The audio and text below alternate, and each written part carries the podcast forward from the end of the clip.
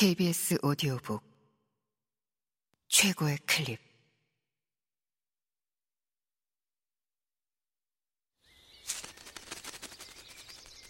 KBS 오디오북.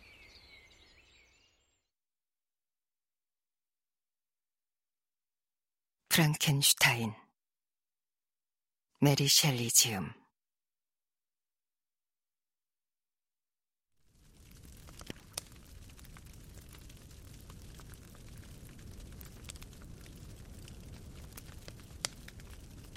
처음 내가 태어났던 때를 기억하는 건 아주 힘들다.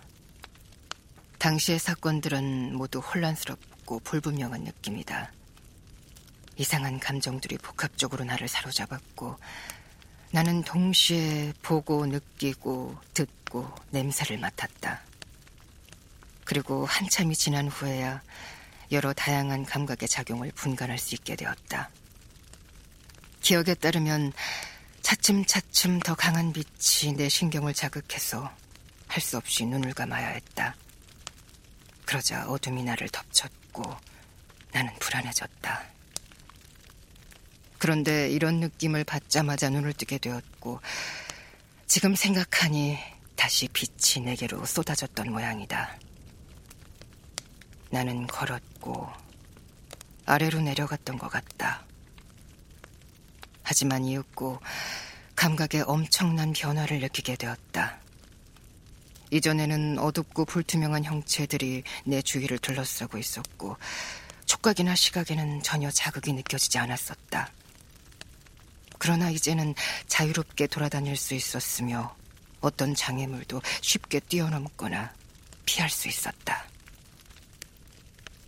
빛은 점점 더 자극적으로 느껴졌고 열기 때문에 걷기가 힘들어 어딘가 그늘이 있는 곳을 찾으려 했다.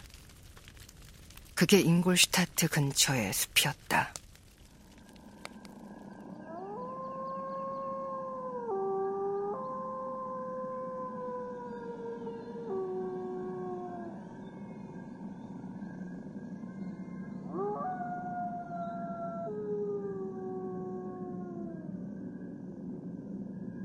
시냇가에 누워 피로를 풀다 보니 고통스러운 굶주림과 갈증이 느껴졌다.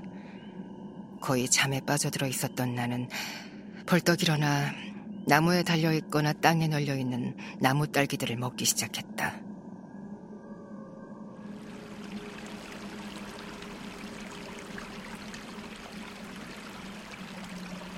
갈증은 시냇물로 달랬다. 그리고 다시 누워서 잠에 빠져들었다.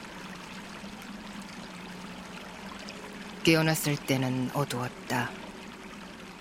춥기도 하고 이렇게 스산한 데 있다 보니 본능적으로 좀 두렵기도 했다. 당신의 아파트를 떠나기 전에 추위를 느껴서 나는 천으로 몸을 가렸었다. 하지만 그 정도로는 밤이슬을 막을 수가 없었다. 나는 불쌍하고 힘없고 가련한 흉물이었다. 아무것도 모르고 아무것도 분간할 수 없었다. 하지만 온몸에서 느껴지는 고통 때문에 주저앉아 흐느꼈다.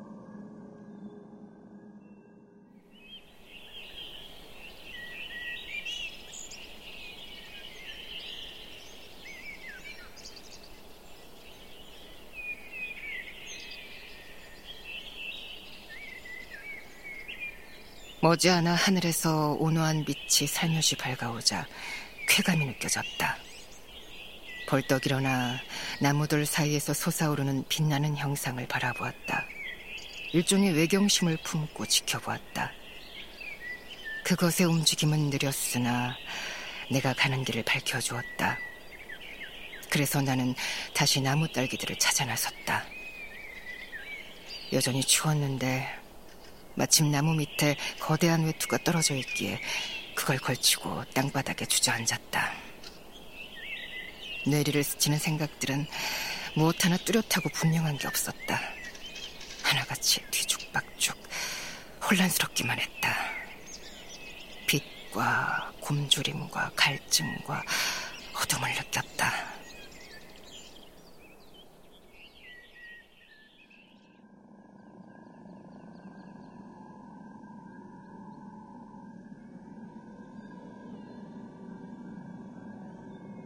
헤아릴 수 없는 소리들이 귓전에 울렸고 사방에서 다양한 향기들이 나를 반겼다. 분간할 수 있는 단 하나의 대상은 밝은 달이었고 나는 기분 좋게 오로지 그 달만을 바라보고 있었다. 밤낮이 몇 번인가 바뀌었고 동그란 밤의 원이 한창 작아질 무렵이 되자 감각들을 별개로 인지할 수 있게 되었다.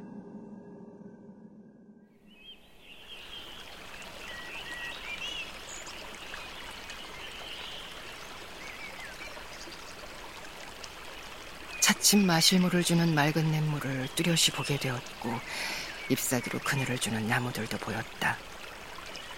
내 귀에 인사를 자주 던져주었던 기분 좋은 소리가 내 눈에 비치는 빛을 가로막곤 했던 날개 달린 작은 생물한테서 난다는 걸 처음 알았을 때는 기분이 정말 좋았다. 나는 또한 훨씬 더 정확하게 내 주위를 애워싼 형상들을 관찰하고 내 머리를 덮고 있는 빛나는 천장의 경계를 인지하게 되었다. 가끔 새들의 상쾌한 노래들을 따라해보기도 했지만 아무래도 잘 되지 않았다. 가끔은 내 나름대로 감각들을 표현하고 싶은 마음이 들었지만 내 입에서 나오는 거칠고 불분명한 소리에 내가 놀라서 다시 침묵하곤 했다. 달은 사라졌다가 다시 작아진 모양으로 나타났는데 나는 여전히 숲속에 머물렀다. 이때쯤 내 감각들은 명확하게 구분되었고 내 마음은 날마다 더 많은 생각들을 받아들이고 있었다. 눈은 빛에 익숙해져 사물의 제 형상들을 인식하기 시작했다. 벌레와 약초를 구분했고 차츰 다양한 향신 야채들을 분간할 수 있게 되었다. 참새는 그저 거슬리는 소리만 낼 뿐이지만 찌르레기와 개똥집박이의 노래는 달콤하고 매혹적이라는 것도 알았다.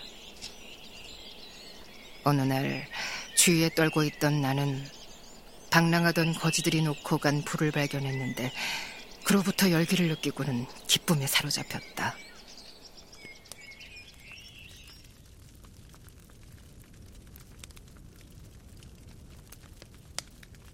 너무 기쁜 나머지 아직 다 타지 않은 불씨에 맨손을 댔다가 고통스러운 비명을 지르며 곧 손을 떼었다.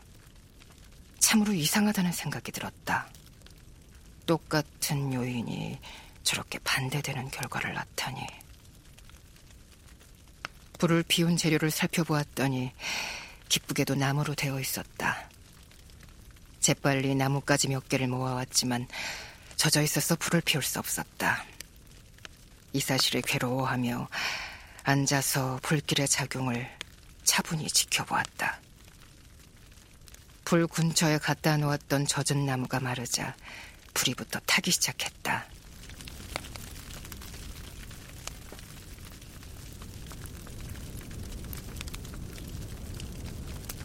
곰곰 생각해 보았다. 그리고 여러 나뭇가지들을 만져보다가 원인을 발견해낸 나는 분주하게 돌아다니며 엄청난 양의 나무를 모아 말려서 땔감을 대량으로 확보하기로 했다.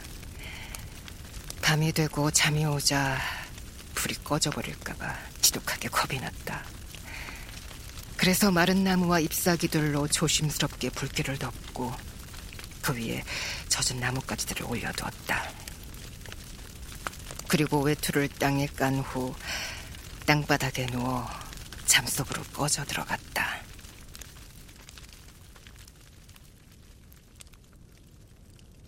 일어나자 아침이었는데 처음 한 일이 불을 살펴보는 것이었다. 덮었던 것들을 치우자 살며시 불어온 산들바람이 재빠른 부채질로 불길을 키워주었다. 나는 이것도 눈여겨보고는 나뭇가지들로 부채를 만들어 불씨가 꺼질 지경이 되면 부채질을 해서 불을 키웠다.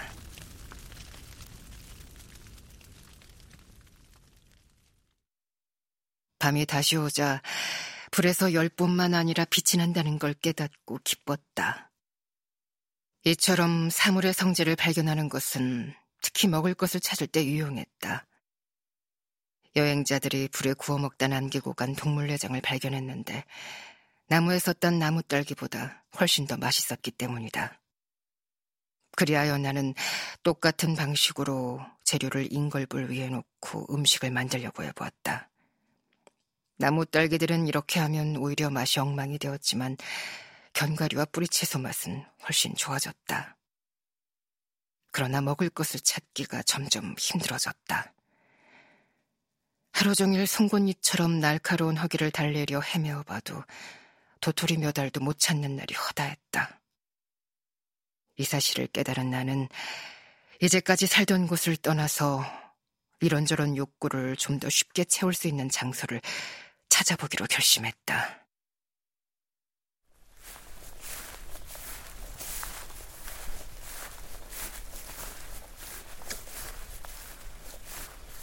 이곳을 떠나면서 몹시 아쉬웠던 것은 우연히 얻었던 불이 없어졌다는 것이었다.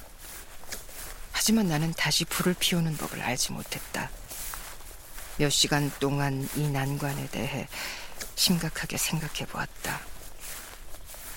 하지만 불을 피우려는 시도는 모조리 포기할 수밖에 없었다. 나는 외투로 몸을 둘둘 감싸고 저무는 해를 향해 숲을 가로질러 가기 시작했다.